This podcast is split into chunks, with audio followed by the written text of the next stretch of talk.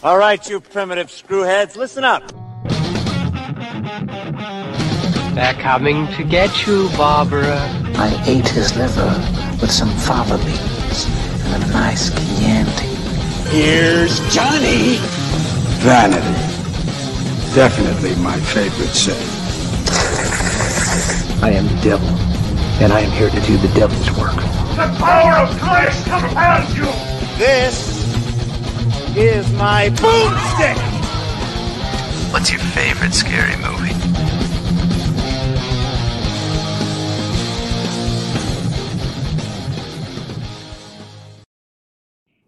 What's up, horror heads, and welcome to Shiver, a horror movie podcast. We are your hosts. I'm Daniel DeBona. And I'm David Uyoa. And this week we are doing one of the newer movies that we've done. It's been a little bit since we've got to one this new movie that's only about a year old. We're going to be doing The Night House. Uh, this one was one that I just happened to turn on HBO one day and it was like, hey, this is new. You might want to check this out. And uh, I read the description, seemed real cool, was getting a lot of praise online. Uh, and so went ahead and clicked it. And I mean, we went ahead, we put it on the list. I was I'm pretty good with it. This there there was a man. There's a lot that happened in this movie. Yes, there was. Not like like in what didn't seem like a very long span of time. And so, I mean, we we're just gonna get to it because there there's definitely a lot to talk about with this movie. So there is a lot of subtext here, and we're gonna get to theories and subtext and all of that. But before we get to that, Dave, I just want to know like what's your overall feeling for this? There's this newer subgenre of horror that seems to be just a two hour long psychological mind fuck and then act three happens and all of the shit hits the fan right? Like hereditary mm, or, right. or, you know some of those others that we've done. So you know did this film were, were you happy with it? Or when it's over were you just kind of scratching your head? Like how'd you feel about it? I don't know if this approached the um the subgenre of what has been referred to as elevated horror. Um, I think that it flirted with elevated horror, and uh, and I think it did so tastefully. Um, interestingly, and uh, go with me on this uh, because it, it certainly doesn't feel like it. And uh, even watching the uh, the trailer, even after watching the movie, I'm going to say this, and I, I, feel like I'm crazy for saying this, but I get major insidious vibes from this movie. Okay. In, in that there's something, and then there's something else, and and these two these two things are like almost so distantly related that you're like, how the fuck did we get here? Right. And and yet and yet it works. Yeah because uh, this movie has um, the possibility of being a couple different things. And I think, even though that's not clarified, that ambiguity might work for it. Right. I still haven't decided if it works for it or against it. What I do know is that no matter what the intended outcome of this movie is, I like it. Right. I yeah. really did enjoy it, and and what's more, I think it's a really well made movie. Like there are some shots here that are framed so beautifully. The tension is palpable in this movie. The uh, the idea of like this this um, waking sleep yeah that um uh, that our our heroine is uh is experiencing uh and and rebecca hall i think just absolutely killed it in this movie as as Beth.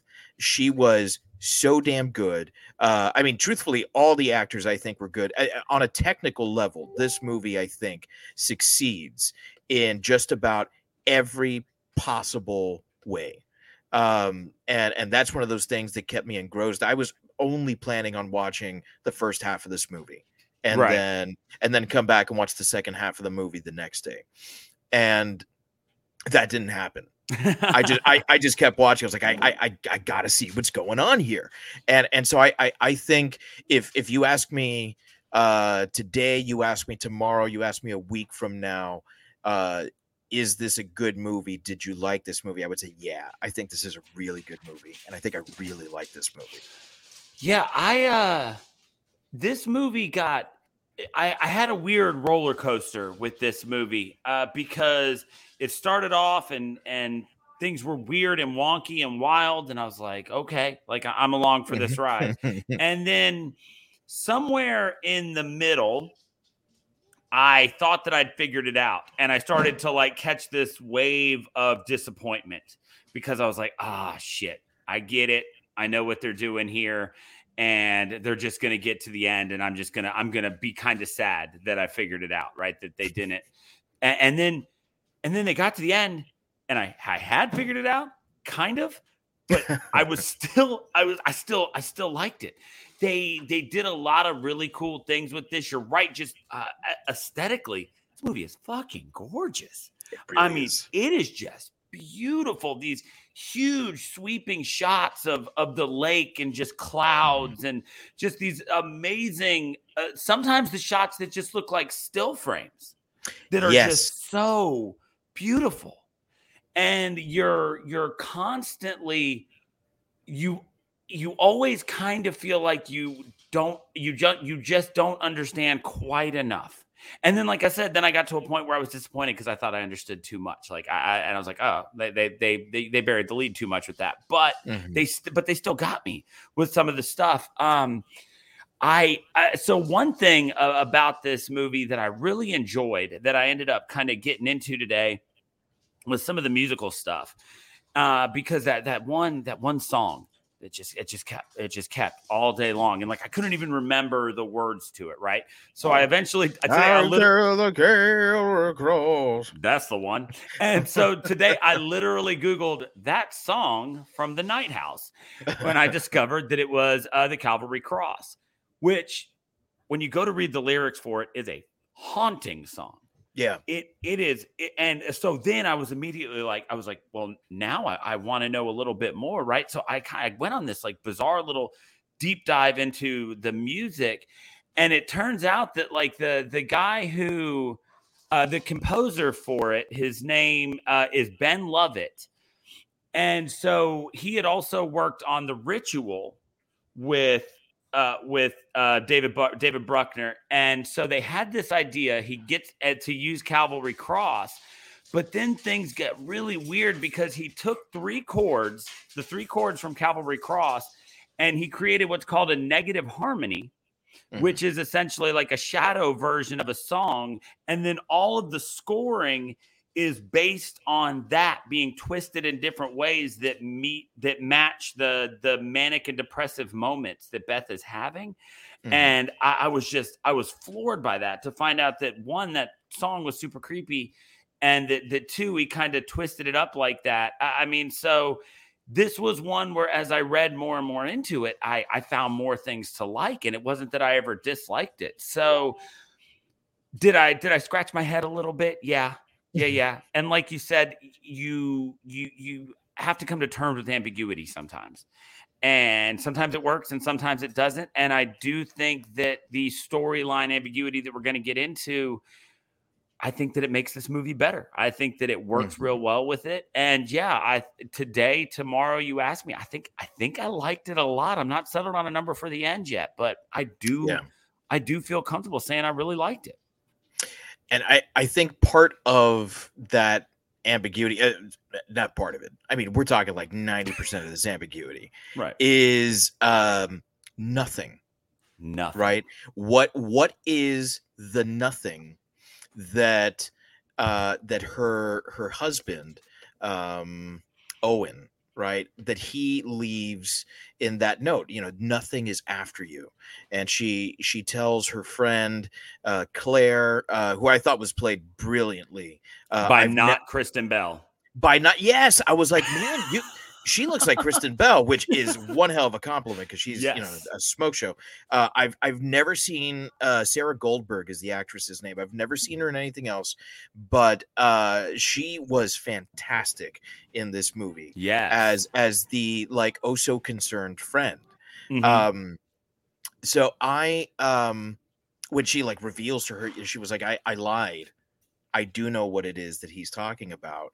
Um, you know, th- nothing is there all along and I love Right. that that play on words, right? Um, uh, she is Beth is haunted after Owen's suicide, right? Um, and as with anything, right, you you have to kind of come to terms with this, and doing that means that she comes face to face with this like dark life that he had a life she didn't know anything about right? Um uh, which starts with just seeing a picture of someone who uh seems to be but is not her Right. on hi- on his cell phone right? Uh so uh, there's two ways that this story can go right?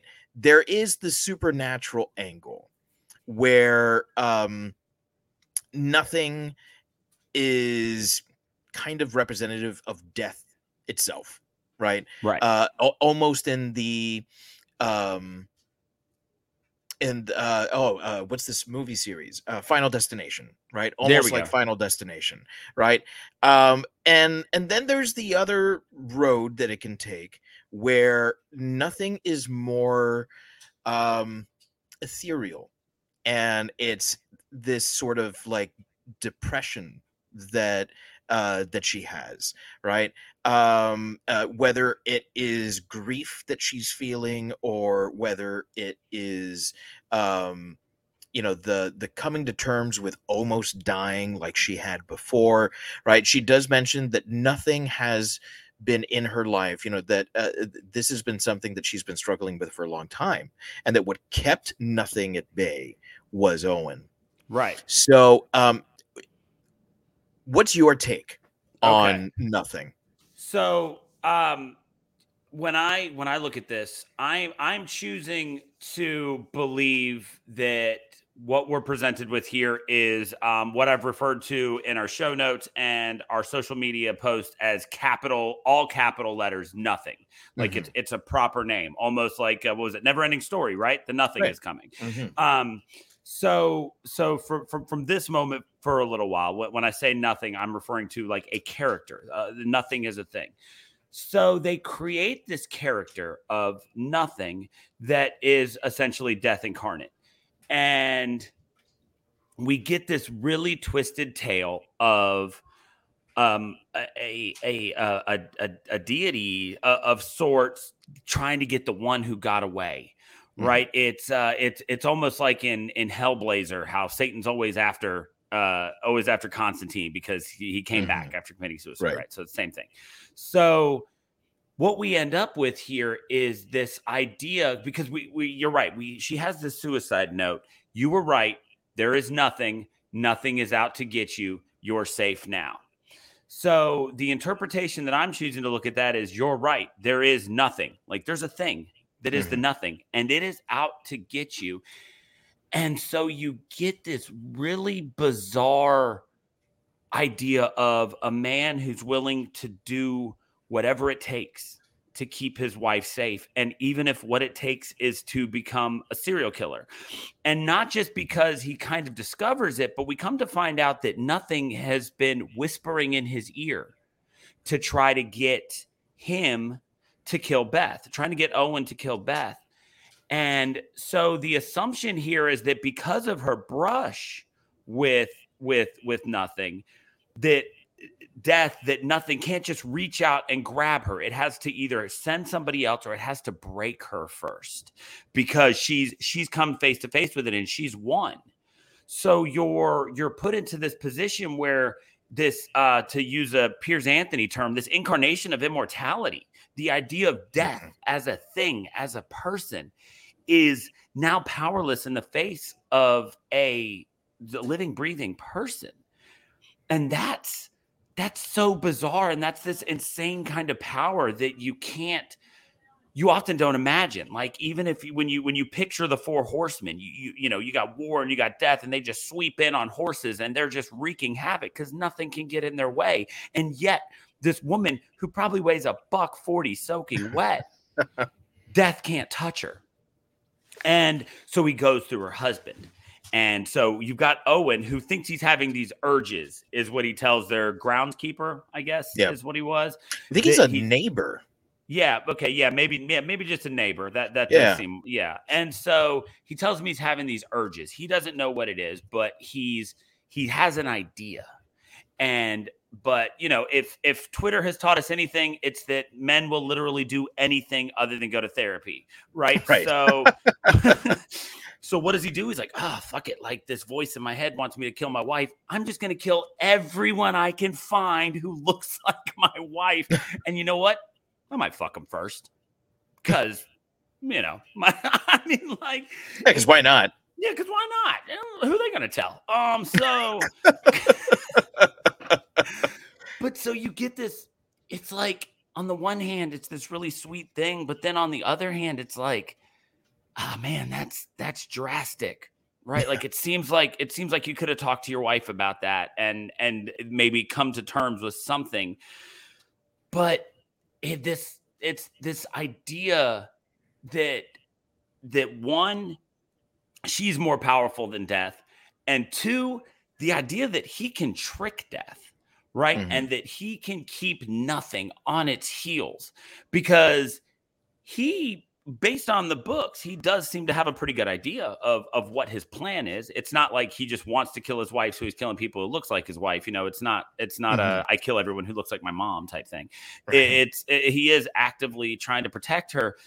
So you you try to find this weird um chivalric is that a word? Uh, chivalrous.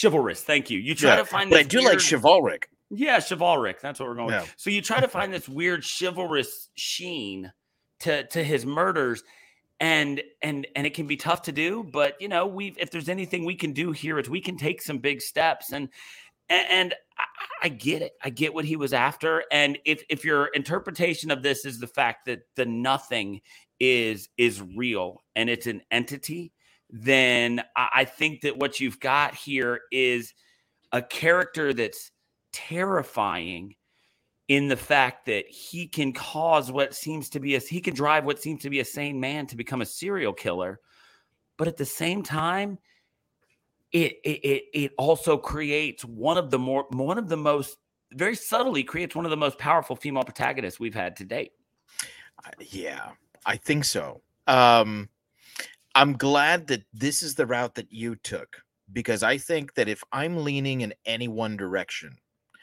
um, it is towards nothing not being a sort of um, deity, a demon, what have you, that you know uh, is the embodiment of death.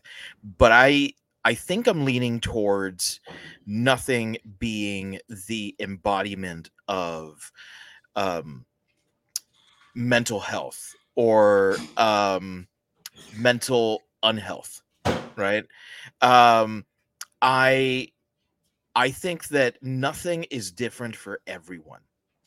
Okay. And and i think that uh, this movie does not need a sequel but if they wanted to uh, make a sequel to this they could really explore different aspects of what nothing does to people based on what that person's personality and what that person's psychology is. Uh, because if you ask me and i am not a psychologist right uh, but I am a guy with a podcast, so I'm going to speak my mind, right? joe Um, rogan makes I mean, yeah, I was going to say if Joe Rogan can say whatever he wants to say on his podcast, I can certainly say it here. So, um, what's going on with Owen? Like, he's clearly got like whether whether it's schizophrenia or like borderline personality disorder like he's got two separate lives and one of those lives is incredibly violent yeah and he's trying as best as he can without the therapy that he so desperately needs right? So desperate. um he's he's trying as much as he can to not let it uh, it- let one life impact the other. Right. Um and and of course whenever you do that you will inevitably bleed from one to the other. And and this is what happens right? He can't handle it anymore and so he kills himself right? Um to me nothing for him was that. It was it was him um trying to keep his mental illness hidden from his wife who he knew had suffered with uh, depression from very early on. For her, nothing is depression. She says she says that he had kept the depression at bay. Right. Like Right. that was her shit, is what she said. And yeah. Yeah, and now that he's gone, she has to face her depression again because she was self-medicating with him, right? Um and I I didn't I didn't think about the fact that when he's gone, now she has to be face to face with it. right uh, Okay. and and this this is not something that is I, I think controversial or or new.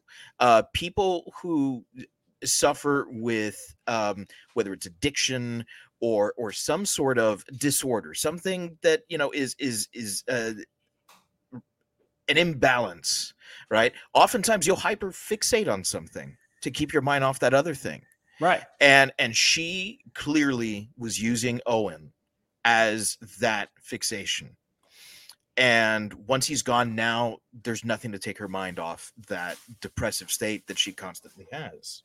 So um that's what i think nothing is for her.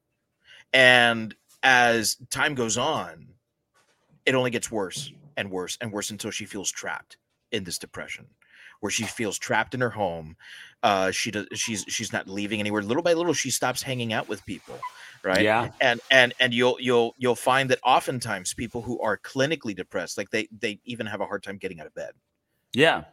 and and so this this is something that i think we see to the point where uh she doesn't want to be alive anymore you know and and her uh, her depression has led to this uh attempt at suicide right? Um or or pondering suicide in much the same way that he had until claire arrives you know just in the nick of time to remind her there are people who care about you. There is an outside world.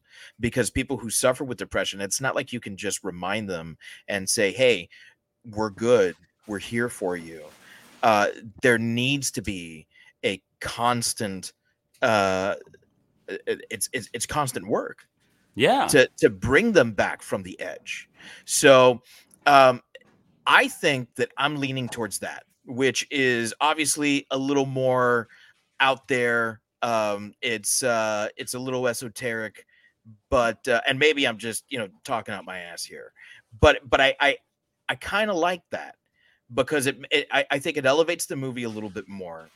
Um and and it keeps it grounded in a reality that we often don't get in movies uh, right. of of this kind because uh it is a haunting but it's but she's haunting herself Yeah. I mean, and and you know, when you when you look at it from that angle of this this idea of of it being some sort of clinical, like you said, an imbalance, then then the idea of Owen murdering and, and understanding that there's nothing, her, you know, being haunted and and feeling that there's nothing, that that makes a lot of sense. And it's and like I think it's real easy to discredit that by saying, well, what about the things she saw and heard? But I I think that if you're if you're fixated on the fact that she's seeing and hearing things and you can't get past that as a reason, then I think that you don't understand that what we're talking about here is clinical depression, not having a shitty day and being sad. right And Right. so I, I think I think that you've got a, a really good point there in the fact that like because you also have to remember that that every time she would experience something that quickly we'd cut to her waking up. Right. And so and she she even said, Oh yeah, Owen used to sleepwalk. Am I sleepwalking? And her friends are like, maybe it's sleep paralysis. And she's like, uh, it's the opposite of sleep paralysis.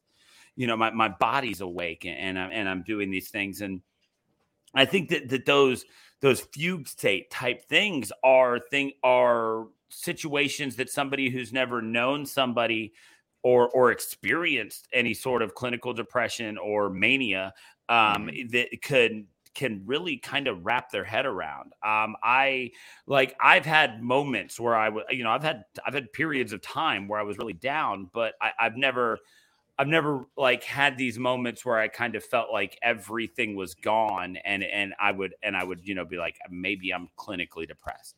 And mm. so when I watch something like this and I look at all the trauma in this woman's life, I think it's easy to forget how horrifying that all can be and create these other situations. And so I, I, I like that that you're that you're pointing out that angle of it because that's you're right. It elevates it. That, that mm. that's another that's another level to this movie, especially down to that very last scene where she's sitting there after she's been or before she even gets rescued there's a moment where she's sitting in the boat with what she spends a majority of the movie thinking is the ghost of Owen. Eventually finds mm-hmm. out, you know, it's nothing. And she, for a brief moment, hears not Kristen Bell call her name. And and she turns her head. And what does nothing say? There's no one there. Yeah. There's there's there's nothing there there is only nothing. And so which is what that, your depression tells you. Which is what your depression tells you, right? Like you I've I've I've known I have known some people who that you know they go through this and they suddenly not only question whether or not like emotional attachments they have to even family exist, but they they they're thrown into this spiral of what if everyone around me is just bullshitting me, and and so your depression like that that moment was the moment where I was like okay I can see the clinical side of this because if you were about to kill yourself and you were that you were down that deep into it that that's what the voice in your head is going to say. You know, if that phone rings and, and, and it's a friend who's worried about you and you see that number, that voice in your head is going to don't don't answer that. They don't care about you. You know, that's the type of thing I would imagine you're going to go through. And they did they put that to film just expertly. And then that final moment of she's sitting there with uh, with the neighbor Mel, I think his name was Mel. Yeah, yeah, and he says, there's nothing there. And what do we get? Yeah. We we get this picture of the boat with this very faint, just darkness, mm-hmm. just sitting in it. And what is what is a better representation of a mental health imbalance than just an indefinable, indescribable darkness? Which, and, which she sees very often throughout the house, and she yeah. sees it everywhere it's in the shapes in the house right and uh, of course it's established that owen was an architect yeah and and that he was you know reading up on different forms of um you know uh, ritual and uh design and all this sort of stuff that could go into uh, a building. Very, very Ghostbusters, right? Very, very uh, Ghostbusters. Yes. Yeah. Uh, but I, I think that what it really is is that she sees nothing everywhere wherever she goes there is that lack of connection there is yeah. that depression that's riding shotgun with her and and i think that when we when we build to that scene where she finally confronts nothing and we and we we hear nothing's voice and when we finally get to that they so expertly build to that moment in the fact that every time we see nothing before there's my daughter in the background. Um, yeah you're on the internet now. You're welcome. Um, so they, they they so expertly build to that that confrontation with nothing in every time you see nothing it's a negative space gag. Mm-hmm. there's the the head turns but then she moves and it's and you're right it's a shape in the architecture. It's a it's a shadow in the glass. That makes it a lot easier to it to be a your mind's playing tricks on you type thing. And by the time we actually hear nothing's voice and and there's a face to face with them she's broken at that point she is done she has just mm-hmm. discovered mm-hmm. that her husband has murdered all of these women um, you know, she's she's found the bodies, and there were bodies, boy. Yeah. Like that. I mean, like that wasn't like, oops, I put one girl under the floorboards. I mean, that was that was a mass grave. That's an oops. Yeah. That's it. Look, one one girl under the floorboards. That's an oopsie daisy. All right, that's that's, that's an oopsie daisy. It happens, and I gotcha. You know, but but she but he did not learn from his mistakes. no, no, no, no, no. He his his thirst, as it were, were not quenched, and so, but they, it's so it's so great, and it's so scary. Like the one where it's the one where it's kind of it's like a bend in like a pillar, and Yeah. the door. The the first time when it's really obvious that. Well, it's really obvious that it's not obvious if that makes any sense, right? Like it's Right. oh, okay, it's architecture. So did something turn its head in that? those negative space builds to what nothing is were those man th- those are those were genius like the- really ev- every one of those shots especially because it's so seamlessly shifted the camera just enough to be like oh shit it's a bookshelf. Weird. Mhm. i thought i saw a head turn. And so that all plays into that that other element of of nothing being just a, a mental illness factor. But i man since you said it at the top of your thing i'm fascinated by this idea of the fact that the nothing that, that nothing is different for everyone. Because i was so latched on to this idea that it was either depression or a, an embodiment of death the fact that owen had his own nothing that Right. that's that's blowing me away man like the the darkness that was in him is his is his own personal nothing Yeah. and so she said he didn't believe in that and he had just started to right that she had just Mhm. started to kind of convince him and so like there's there's a when you look at it from that angle and you talk about the things that beth said this is all just kind of setting into me she said that she would talk to him about how there was nothing um after when you start to look at it from that angle eh, you start to wonder if her constant idea of there being nothing led to Ben's break. Not that it would be anybody else's fault that he murdered, Mhm. right? But but if she's constantly just talking about how there's nothing and and and that's that's that's and you know his brain is twisting and his nothing are these urges he has you know how many times is somebody going to remind you that all this shit is is worthless like this is all for you know, before you're just like well then why am i not just killing people you know because Mhm. because that's what my brain is telling me to Like, do gi- giving in to these urges. yeah, like because I like that's what's gonna make me happy. Like, dude, that's that that's that is that is like a whole nother level that I did not Yeah. like. I, like I'm writing, I'm like, yeah, it's depression. Let let Dave see these fucking notes. I'm gonna blow his goddamn mind. But you, yeah, you you you you your your recovery right cross on that was genius, man. That's I love that idea so much. Like, what what I what I love about when nothing has her totally in its grasp and she's locked in the um I guess essentially the upside down, right? The the yeah, the, the, the, the mirror reverse, house. the, Yeah, yeah, the the mirror house, yeah. Um is everything that she sees is Owen's nothing.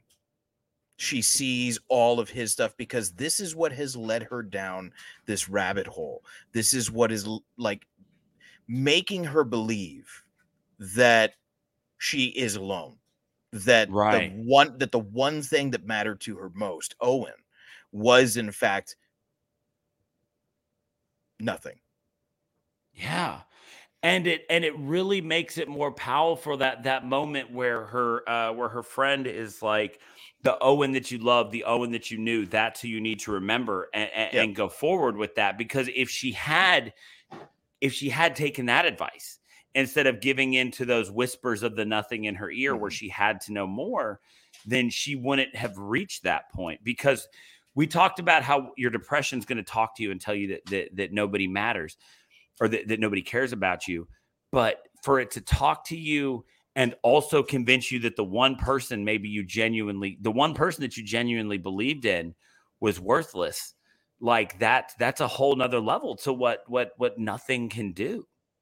We we see this um i mean I, I think that this is something that's going on right now uh you know similar situation where um like the the holiest of holies for the united states are founding fathers.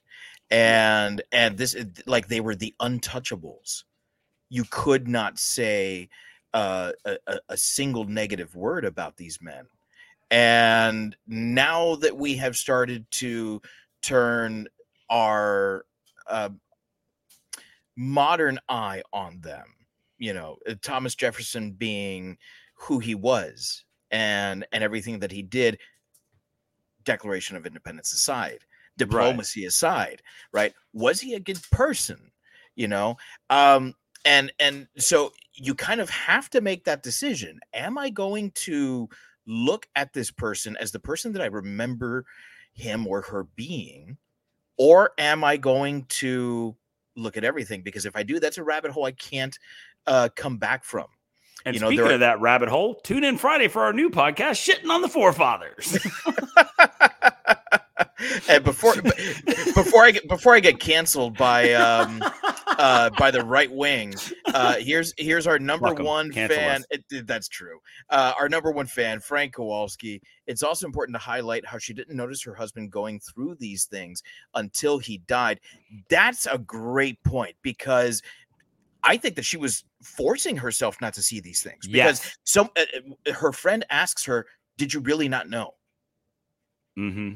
And yeah, that is that is a masterful point because when you've when you've only got one thing that's mm-hmm. that you're that you're ground, you know, your um your constant, right? And what your your you when you decide, when you discover, when you figure out what your constant is, then that person, that thing is going to be flawless and you're it's it's going to be easy to to ignore those things and I, I, think that I think that that you're you're absolutely right, Frank. That's man, that that is that's such a good point because she was very very aware that Owen was her tether to not only a happy life, but we come to see her tether to reality.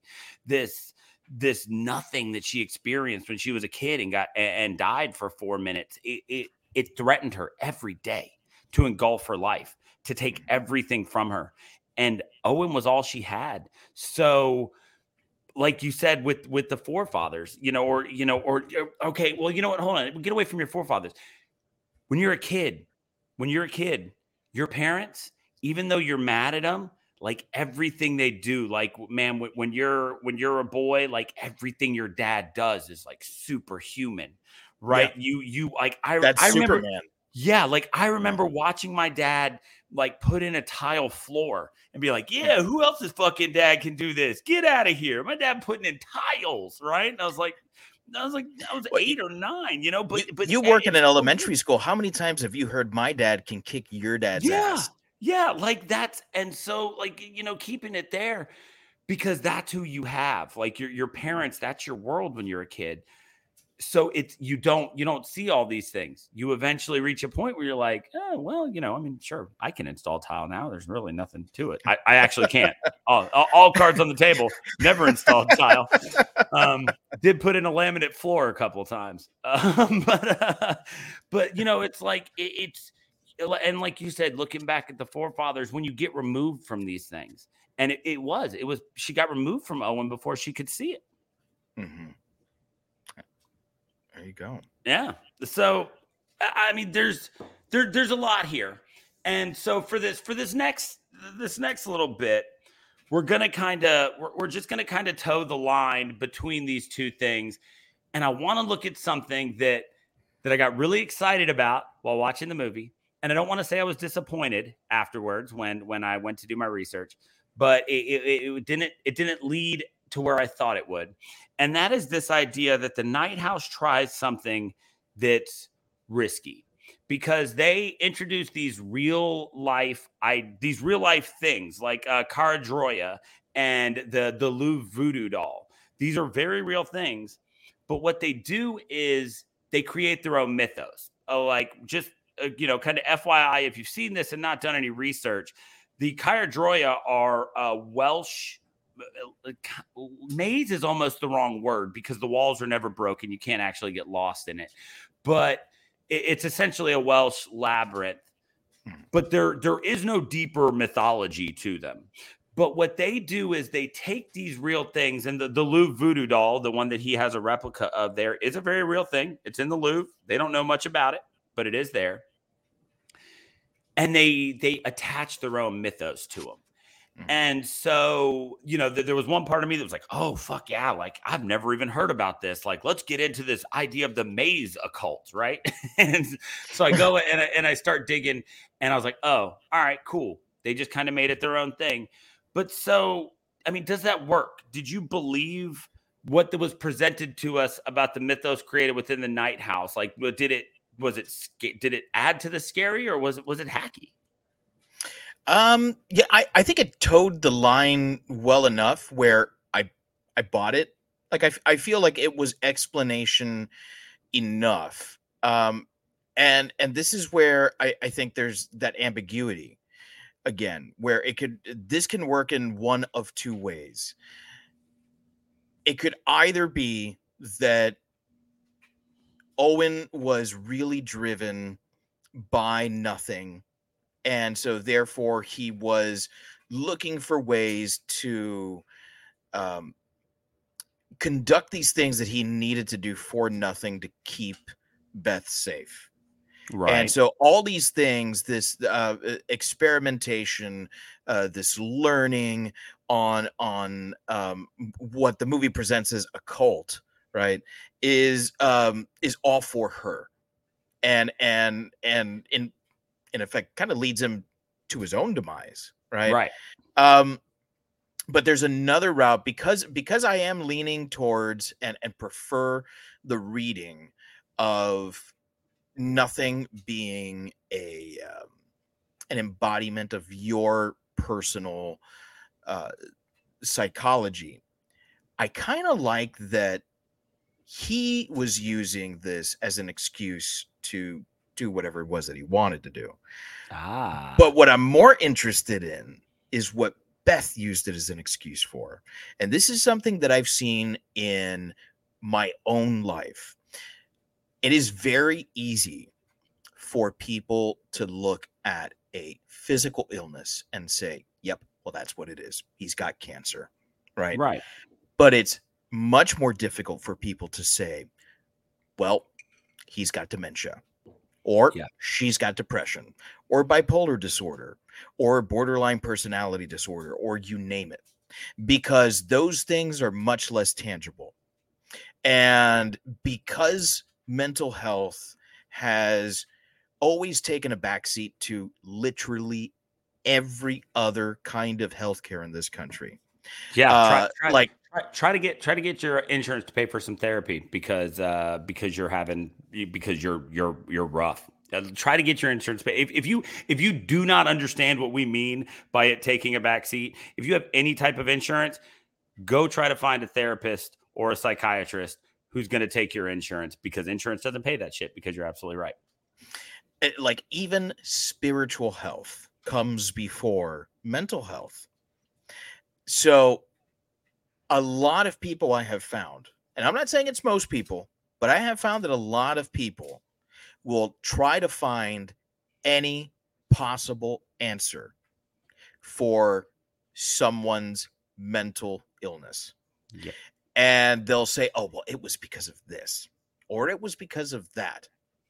Well, no, it's because they were fucking sick yeah and and i think that that's what beth does she finds something in his possessions and she latches onto that to such a degree that she is convinced absolutely convinced that this is what drove him to murder these women. And maybe maybe it is right? Because he was sick himself right? But for her this narrative starts to unravel where he visited this you know occult bookstore and you know he uh, flirted with these women and he seduced them and he took them back there. Um i mean it's possible that he just has a kite a, a, type a kind that he Yeah. that he likes. You know i certainly have a type and I, almost everyone i know has a type you know? Fair. So, wouldn't it be if he was going to like seduce, bed, and murder someone, that it would be someone that fits his type. Yeah. I, I you know, that's damn. Dave, you're you're you're killing me this episode, man, and, and I mean that in the best possible way. I I I, I mean it. Just wait till I, I mean, show you my mirror house. I've got it out back in the lake. I mean it. I mean I mean it in, in with the most love in the world because, fuck, dude, god damn, that's so good. This idea that that she needs she needs the nothing to be something physical. She needs these these mazes and this murder house to to mean something. She needs them to explain why Owen was not just a serial killer. Mhm. Like that it, ah fuck like I was I was so latched onto this idea of ah right like I was so latched onto this idea of like yeah he built like a mirror house because it's all part of this this plan and I had this whole thing about how I was leaning towards this playing into the mental health aspect of the movie because I didn't want to believe that an all powerful, you know, supernatural deity of death could be tricked by just killing the wrong woman because she had the same hair. And now, like, I'm now I'm not just leaning that way, like, I'm standing firmly in your camp because you're right like she she needed a like we, like we just talked about owen was her tether to to sanity to reality and you can't let that go. My, like i said i'm i am now like like i said i'm now almost 40 i'm i'm taller than my dad like i do stuff with my dad all the time that that that that you know we can both just do but it's like I still kind of default to him for things because I do Mhm. still have the I, I do still have that idea of like, you know, he's my dad, he's gonna know what's best. So i- if her tether was Owen, then she needs something to explain why he did this. It's not just because he was sick. It's not just because his, you know, there there was a voice inside his head, but it was just another part of his head telling him to kill these people like he she needs that. She she had fuck dude damn it like that's so that's so good. Ah like i can't believe i didn't think of that.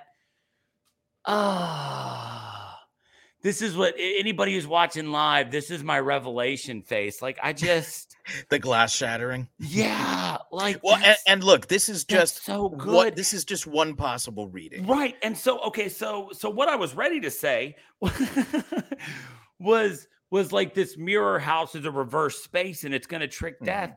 But now what I'm thinking is like this mirror house is just I, like think, I think uh, Kowalski feels how you do. there it is. He put- He put the uh, the- the, the ghost scream face meme. emoji, yeah. I mean, so like I said, what I wanted to say was, oh, well, it's a mirror house. It's a flipped floor plan. It's all part of this this maze and confusion. The the, the highlight in the book was like uh, it said decoys, deception, and trickery. Yeah. It's Mhm. all part of that. But what if the decoys that the house itself is a decoy, the deception and trickery are like, hey, baby, let me show you this other lake house I'm building. And and it's not about it's not about tricking the nothing into thinking that he's actually killed his wife. It's just about creating a space where these women feel comfortable enough for you to get Mhm. close enough to kill them. This your moment right here has completely flipped everything I was uh, y- I am now in the I'm now in the mirrored floor plan of I'm now in my mirrored game plan for how I was going to attack this this bullet point because now all I can think is that the the fact that he was focused on deception and trickery and stuff like that is just because it was always about hunting for him. And I am now like completely moving over into this idea that not that I ever considered Owen a hero. Like I said, I was just willing to Mhm. make those steps to think that what he did was chivalrous in a fucked up way. Like now I think I'm almost completely out of that camp and into this idea that it's like Owen is the ultimate villain here who's nothing just triggered what was terrible about Beth's and I'm and like the the voodoo and stuff like that. That was all just you your your your idea of Beth buying into it because she needed that. But there's also this really amazing, like this really dark idea of him justifying it to himself, Mhm. right? Doing all that research because he understood that that that, that his nothing was a darkness and the only way he could satiate it with a clean conscience and still live his life was to do all this research into deception, trickery, and lies and create a scenario where what he was doing was chivalrous. And you we we reach we reach another point where fuck I like that. like yeah like this is this like is now so much more character driven than than I even realized. And at first, I was like, "It's ninety eight percent character driven." Like, I It's it's basically two actors for the majority of the movie. It's her and Owen, and uh, and and we we we get and it's Claire just and we get Mel. presence, and it's just Owen's presence to an extent. Like the the idea of Owen is so strong. God, shit, that was awesome. God, that was good. I love this podcast so fucking much. Like that was that was ah that was spectacular. Yeah, yeah. Fuck it. That the, now. Oh shit. So so here we go. Not one complete thought there. Not a single fucking one. Revelation face. So the way I presented this topic was the idea that the Night House presented real life source material and presented it as mythos. But what if what we're actually looking here is real life source material that is in no way presented as mythos, but what we are given is one character's attempt at creating a mythos. What if what we have what I if what like we that. have here is not the creators of the Night House saying, here's what Kyra and Voodoo Dolls are about? What if what we have here are the creators of the Night House saying, your nothing, your darkness can be so deep that you will personally create a headcanon that justifies serial murder. And so we As serial killers often do. Right. And so we don't have the creators of the film trying to convince us that this is real. We have a guy whose head is so beyond repair that he had to personally create it. And then his wife, his widow had to accept it or else lose what little bit she had left, which was only her own life. That's next level. David Bruckner, I love it. If that's what you meant, God bless you. That's brilliant. That's brilliant. Wow. That's yes. absolutely brilliant. Hell yes. That's why we work it out here, folks. Welcome to Shiver, a horror movie podcast. Um, so you you mentioned um character driven, and that leads to uh, our our next topic of discussion, and I think it's an, an important one because uh, this is undoubtedly horror. Uh, but Right. that said, there's an awful lot of drama here. Yes. This is a psychological thriller as much as it is horror. Uh, it's um, uh, drama as much as it is horror. And, and so we've got a, a very small cast here. Um, you know, we're not working with an extensive cast. Um, th- this isn't Scream, you know, where you've got like uh, you know, 10 main players yeah. we've got one woman who basically carries 75% of this movie herself. And then we've got Owen, we've got Claire, and we've got Mel. Yep. So, um, how does this work for you? Uh, The uh, the actors, firstly, and the characters, secondly, is this something that you buy into? So when when you look at when you look at actors first, I think there's there's really only two actors that I that I think you, you've got to really look at. Um, and that is you've got to look at Rebecca Hall as Beth. Obviously, her performance here was, eh, mm, and, and I'm I'm I'm right on the fence about saying this. So I'm going to spit it out there. I'm going to say it was it was on it was it was on par with Toni Collette in Hereditary. Like wow, yeah, okay. like she uh, and and and I, I've been back and forth about whether or not I was going to say it that way, but I do think that I do think that the way she shouldered this movie and and took us through, I don't think that we got some of the. I don't think I don't think we got as much of the the dramatic part that the pain that Toni Collette experienced in Hereditary. Mm-hmm. You know, we we never really got that as much. But her ability to to carry this movie and keep it tense and keep my eyes glued to the screen, I think that she I think that she she killed that. She had this amazing ability to go from like like like lovable uh you know kind of like empathetic widow to like bitch, but for the right reason. Like I, I don't, I don't, I don't say bitch in a derogatory way. I mean, like, like she had this amazing when she confronts the woman that she is now convinced she's uh, head on. Owen she's, had an she's affair very with. assertive. She, yeah. she, yeah, she, yeah, there, we, yeah. I mean, and and like I said, and you know, like there was a moment where she goes, "You can stop calling him your, hu- you can stop calling him my husband. He wasn't my husband when you were fucking him, right?" And it's like, right. okay, like I see you, right? like, and, like, and you, you know that's that's another character I didn't mention, but I think she did a fantastic job. Oh yeah, uh, Madeline. Yeah, yeah. that like, uh, but so so she, I mean, she put this movie on her shoulders, and and, and just and she we we get to see her at her at her angriest when she's tearing up stuff in the basement because now she's convinced he had an affair after she finds more pictures on his computer. Like he's had multiple affairs. But we get to see her at her most vulnerable when she reaches a moment where she has forgiven all of that because she's convinced that standing right in front of her is Owen and she just can't see him.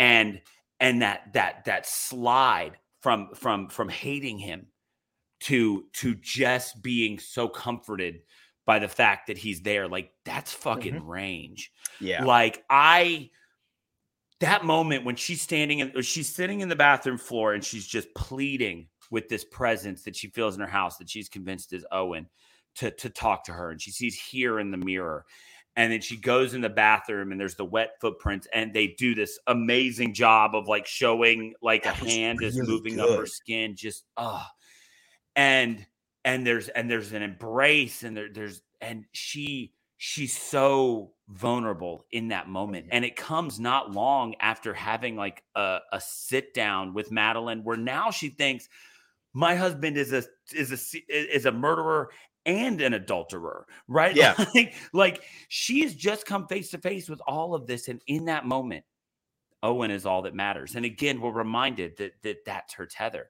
And that that that that goes a little bit more toward to, to characters because we talked about you know the, the actor who played owen's barely in the movie but the, the character mm-hmm. of owen. But just just looking at beth and, and, that that actress who was also in Iron Man three, and that drove yep. me crazy for a while. um, until she's she's been out. in quite a few movies. Actually, I was like, man, where do I know her yeah. from? I'm sure I've seen her somewhere else. And then I was like, uh, oh no, I've seen her in like a ton of other yeah. things. Because uh, um, she was also in the town. I think that's probably what she's most well known oh, for. Oh yeah, yeah. She was in yeah. the town.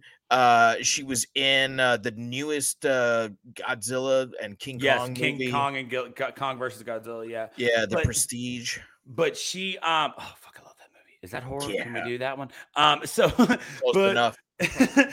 But Rebecca Hall brought so much range to this character of Beth that I just I, and and and sometimes it happened so quickly that it felt raw and it felt real. Like i we've we've all been in situations where where you're you're you're mad at someone you love and you're maybe not because they're a murderer i hope. And um but we you know but but you, you you know you get those moments where you're so fucking angry. You're so angry at somebody and and you love them but then that, that an, an embrace or a word or a look and and you're right back there. And mm-hmm. She brought that to the screen so beautifully and one time in the scene literally by herself uh, it was it was incredible. It it was and that's that's why when I made the show notes, like I made sure that I wanted to mention characters and actors separately because she's she does kind of the opposite like the the actor who plays her does the opposite of what the character of Owen does, which is mm-hmm. she's so present and so powerful that that you can't take your eyes off because she is the movie and it was amazing. Yep. I, I, I have to agree with everything. Um, I'm not going to add much much more to that. I think that um, what what I will add is the the characters were incredibly realistic the way that they were written. Um, they did not go for camp. They didn't go for over the top. And if there's uh, a supernatural element to this movie. What tethers this movie to the real world is the characters. Uh, they're all very normal people, very average people. And I think that the emotions that we see them go through are emotions that just about everyone has been through in their life if you're of a certain age. Yeah. And um and and I think that the the way it was casted was absolutely brilliant. Um, I I will say that there was one moment, um, or a couple of moments actually, where I half as expected Claire to say that she and uh, Owen had been having an affair. Right. Um, and and of course he he was having an affair with you know multiple women uh but she's alive so um right well and and that would that would you know like that's that's another side to that coin of telling her not to dig any deeper right like the mm-hmm. there's the there's the the good friend side who knows that this could unravel you. But then there's also the I fucked your husband side that's like, please stop before you find a picture of me on his computer. right. And that that's what I was thinking. I yeah. was like, well, she doesn't want her to find the evidence of what she and and Owen were doing. And then in the end, like she's just a really good friend and she was yeah. looking out for uh for her well-being. Uh and and I think that she she played that wonderfully um and in in real life i think we have that as well where someone tells you hey listen you don't want to go digging.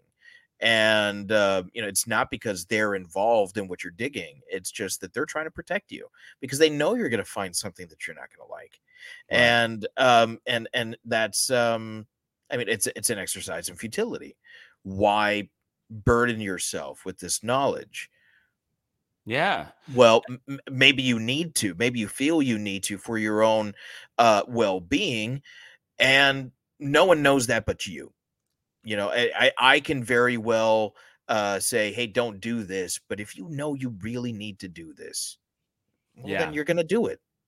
Yeah, I, I think, I, and you know, and as we as we shift to talking about characters, that it's this is probably the first time in in at least a while like there's there's this idea in hereditary that uh that that paimon was was a was an, an ever-present character mm-hmm. but but this this concept of one of the most important characters being a presence mm-hmm. is is done amazingly well like it would have Pazuzu in The Exorcist. There we go. Right, like, yeah. uh, which, by the way, if you're not a Futurama fan, there's there's a moment in Futurama where you find out that like Professor Farnsworth's uh, pet gargoyle is named Pazuzu, and and like, and, and as a Futurama and a horror movie fan, like it's like the dumbest gag ever, and it makes me laugh so hard every time. Anyway, um, but so this this this concept this this idea from a filmmaking perspective of how do we make something that you can only feel present right? Like how do we make it an important character?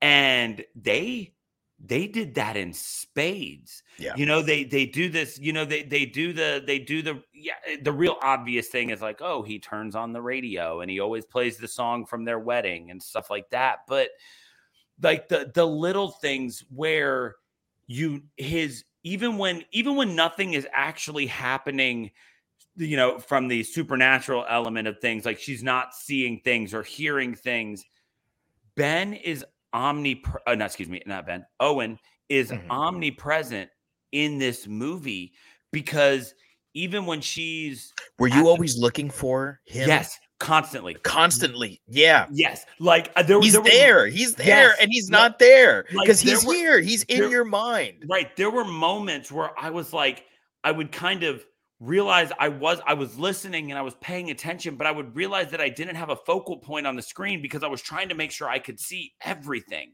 because of exactly that he's always there she's in the bookstore nothing supernatural is happening but you see the girl walk by and and owen's there because that's the girl that's the girl from the phone. Owen's the reason I'm here. Owen's the reason I need to confront her. Owen is here. I I often when we're making this podcast am just amazed at the way that a filmmaker or a film writer's brain can work to create these instances.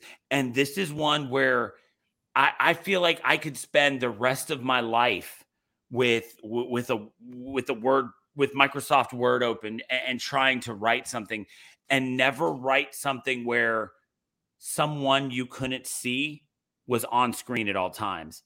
And I, I think that that is is the key to this movie is the fact that Owen is always there. Uh, Frank says, I looked everywhere. Hereditary taught me always to check the background. Absolutely. Yeah. Um, and and Mike Flanagan. yeah, well, and that's what I was gonna say. Um, I, it- that that is a uh, an Ari Aster thing. He loves to to drop little things here and there. There's always something going on on the screen, uh, but that's also a Mike Flanagan thing. And I, I think one of the brilliant things that was done in this movie was the very first time that we see nothing is in the reflection of the door yes. and uh you're kind of looking and you're like is someone there is something there and all you see is like what might have been headlights on the road Yes.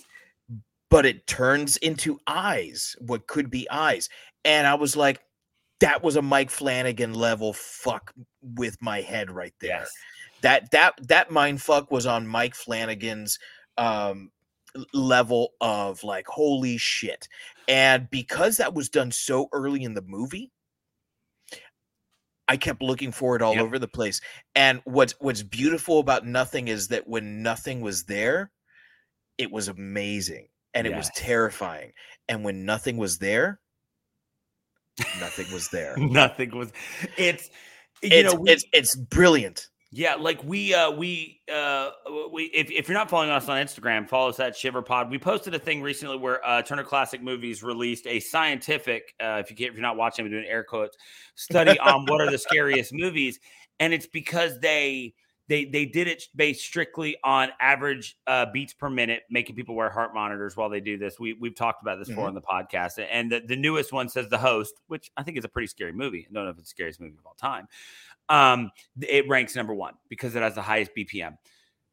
What's amazing about that gag, um, and, and just by the way, I if, if I've never actually said it on this podcast, I I just use the word gag for like any sort of visual thing that's meant to draw an effect. Like I don't Yeah. just use it to mean something funny, just just in case anybody's listening is wondering why I call it a gag.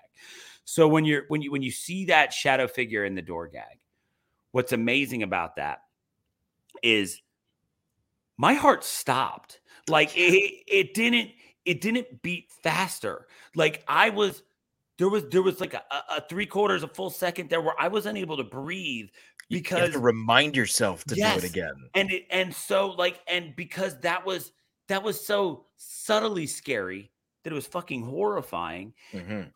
but like I- ever since we posted that thing on our Instagram all night long, like I'd be looking at my, I've got I've got a watch that does my my beats per minute, right? And I'd be looking at it like, oh, apparently that wasn't that scary. I felt scared, you know. so, like, so I think that I think that in that moment was where I fully became convinced that that obviously that's that's not a metric um for for just how scary something is because that was so fucking scary. And like I said, I I, I even I was even like I even like kind of just just said to myself, I was like, my heart's not racing, but I, I'm horrified right now. Like that was mm-hmm. that was very scary. And you're right. It's it was it was so subtle and so beautiful in the way they did it because it didn't change that much. And nothing was there until nothing was there, right? Right. And it's just, it's just, it's so beautifully done. Like the the technical aspects of that that that that Bruckner bought to this were were ah, that it, you're yeah, man. Ari Aster, like Mike Flanagan, like it's it's that level on of that good. level. Yeah. I agree.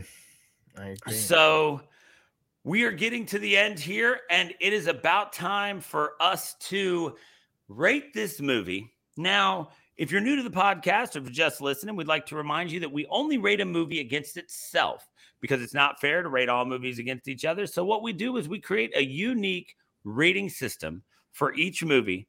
We've kicked around a couple different ones. My initial thought was I was going to go, um, I was going to go like super obscure, like 30, uh, 15 second scene in this, but I'm not. I'm going to bail off that and I'm going to go with what is the obvious one. But because now everything that's been revealed about this idea of their mythos has blown me away so much that we're going to go with what's the pretty obvious one here. And Dave, out of a possible five mirror houses, reverse houses, backwards houses, Right. whatever you want to call them, what do you give the night house? You know, initially I was thinking, you know, um, great technical filmmaking, check. Um, great use of music, check. Great acting, check. Great story writing, check.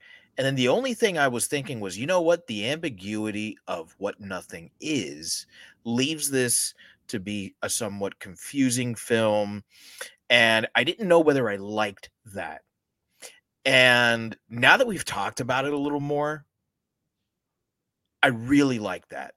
I really like that there is no definitive answer as to what that is. Um and and I I don't see that as something that could be a potential negative anymore.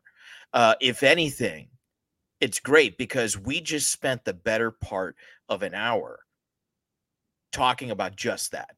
Yeah, talking about stuff that wasn't in the movie, right? Like, Right. like just it's in the movie but it's not in the movie and and that's uh, to me i mean that's a success if if your film incites such great conversation on theme on story right where you don't have to get bogged down in the plot like we almost never mentioned the actual plot of this movie Yeah. because it's totally irrelevant. It's inconsequential.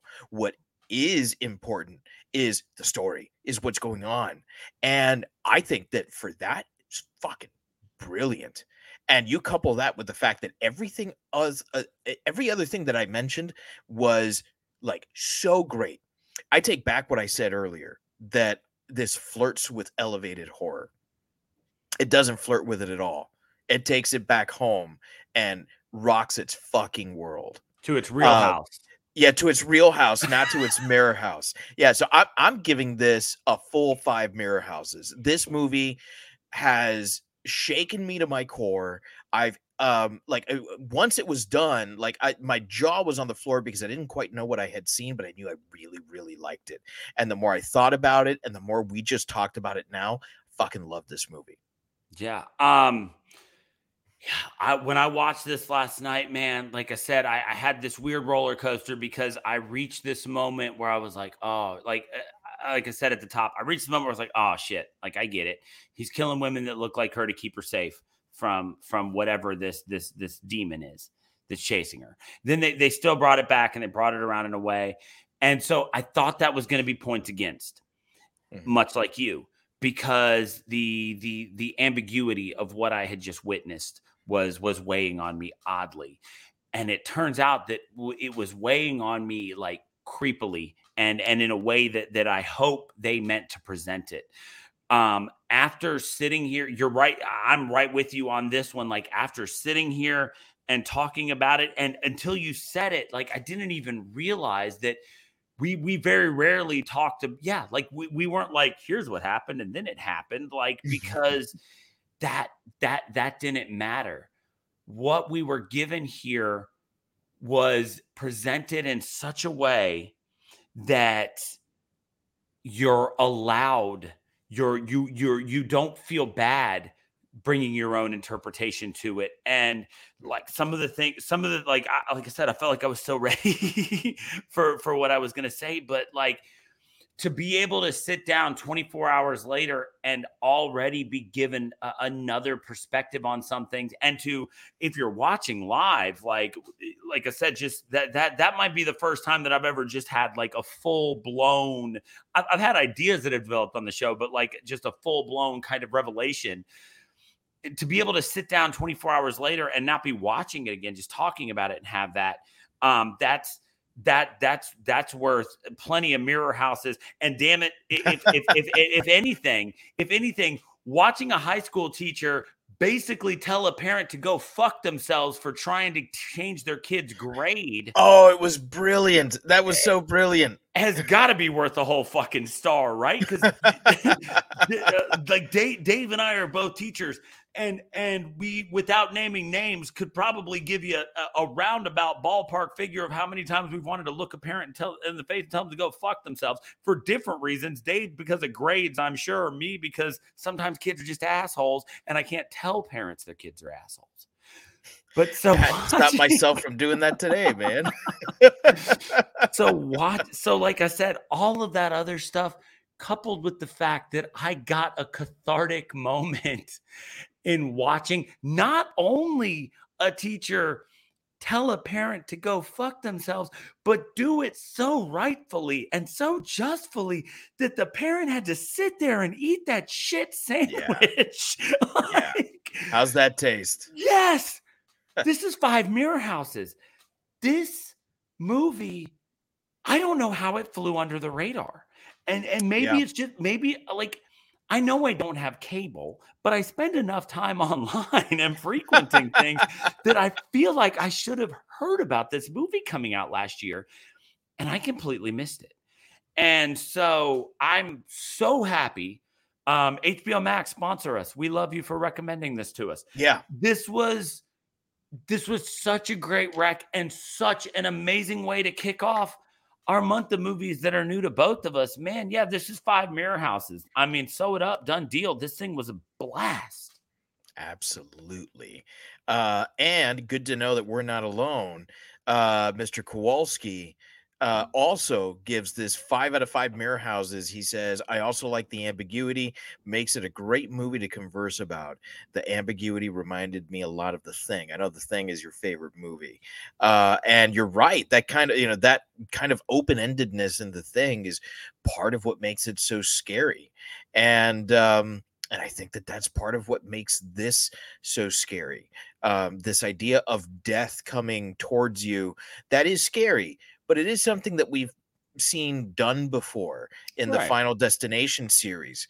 Um, this, I think, is something new. If you approach it from the angle that this is your own personal mental health that is stalking you, or even if you approach it from the angle of the fact that that the nothing that death is this supernatural entity that's going to come to you the idea that it has to break you down mentally and mm-hmm. make you kill yourself is far more frightening than the idea that it will just drop a giant pane of gl- pane of glass on you and yeah. smash you, which is a dope effect, but not nearly as scary as the idea of an an omniscient being breaking you and the ones you love until you kill yourself. Yeah. Yeah, because because otherwise I think it does become a little derivative of Final Destination. It's just less slashery. Yeah. And um and and so I I kind of I don't want to think of it that way. And right. I, I don't I don't think that that's what was intended.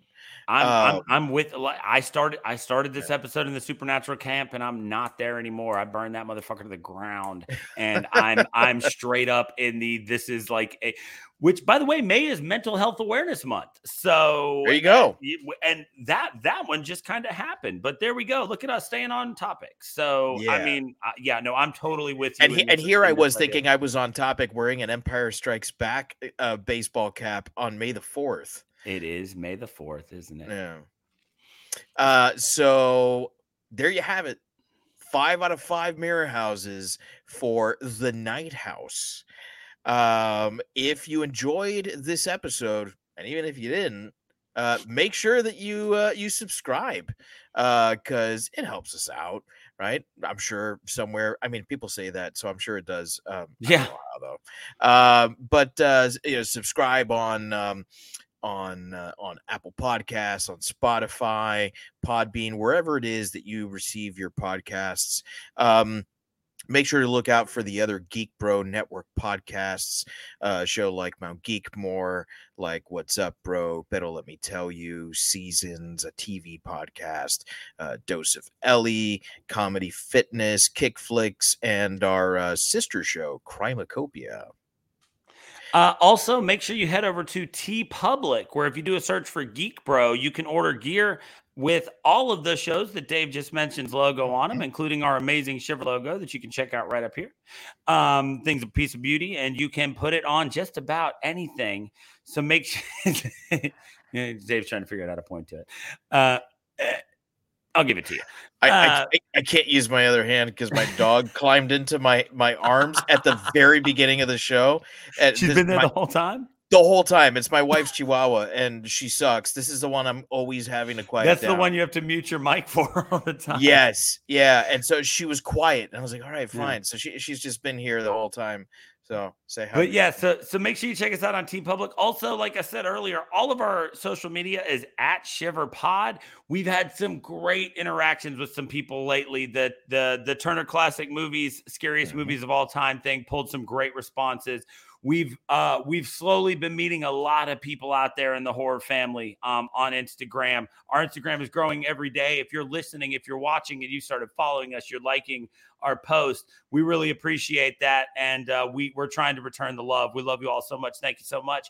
It's man, like we we're we're starting we're starting to reach a lot of people. But if you still have not left us a review on Spotify or at least a ranking, hit up there and give us some stars. Let us know what you think. We'd love to hear from you. We are on all Shiver Media. We are on all social media at Shiver Pod. Shiver Media. That's what ours we is are, called. we are on Shiver Media as well. um,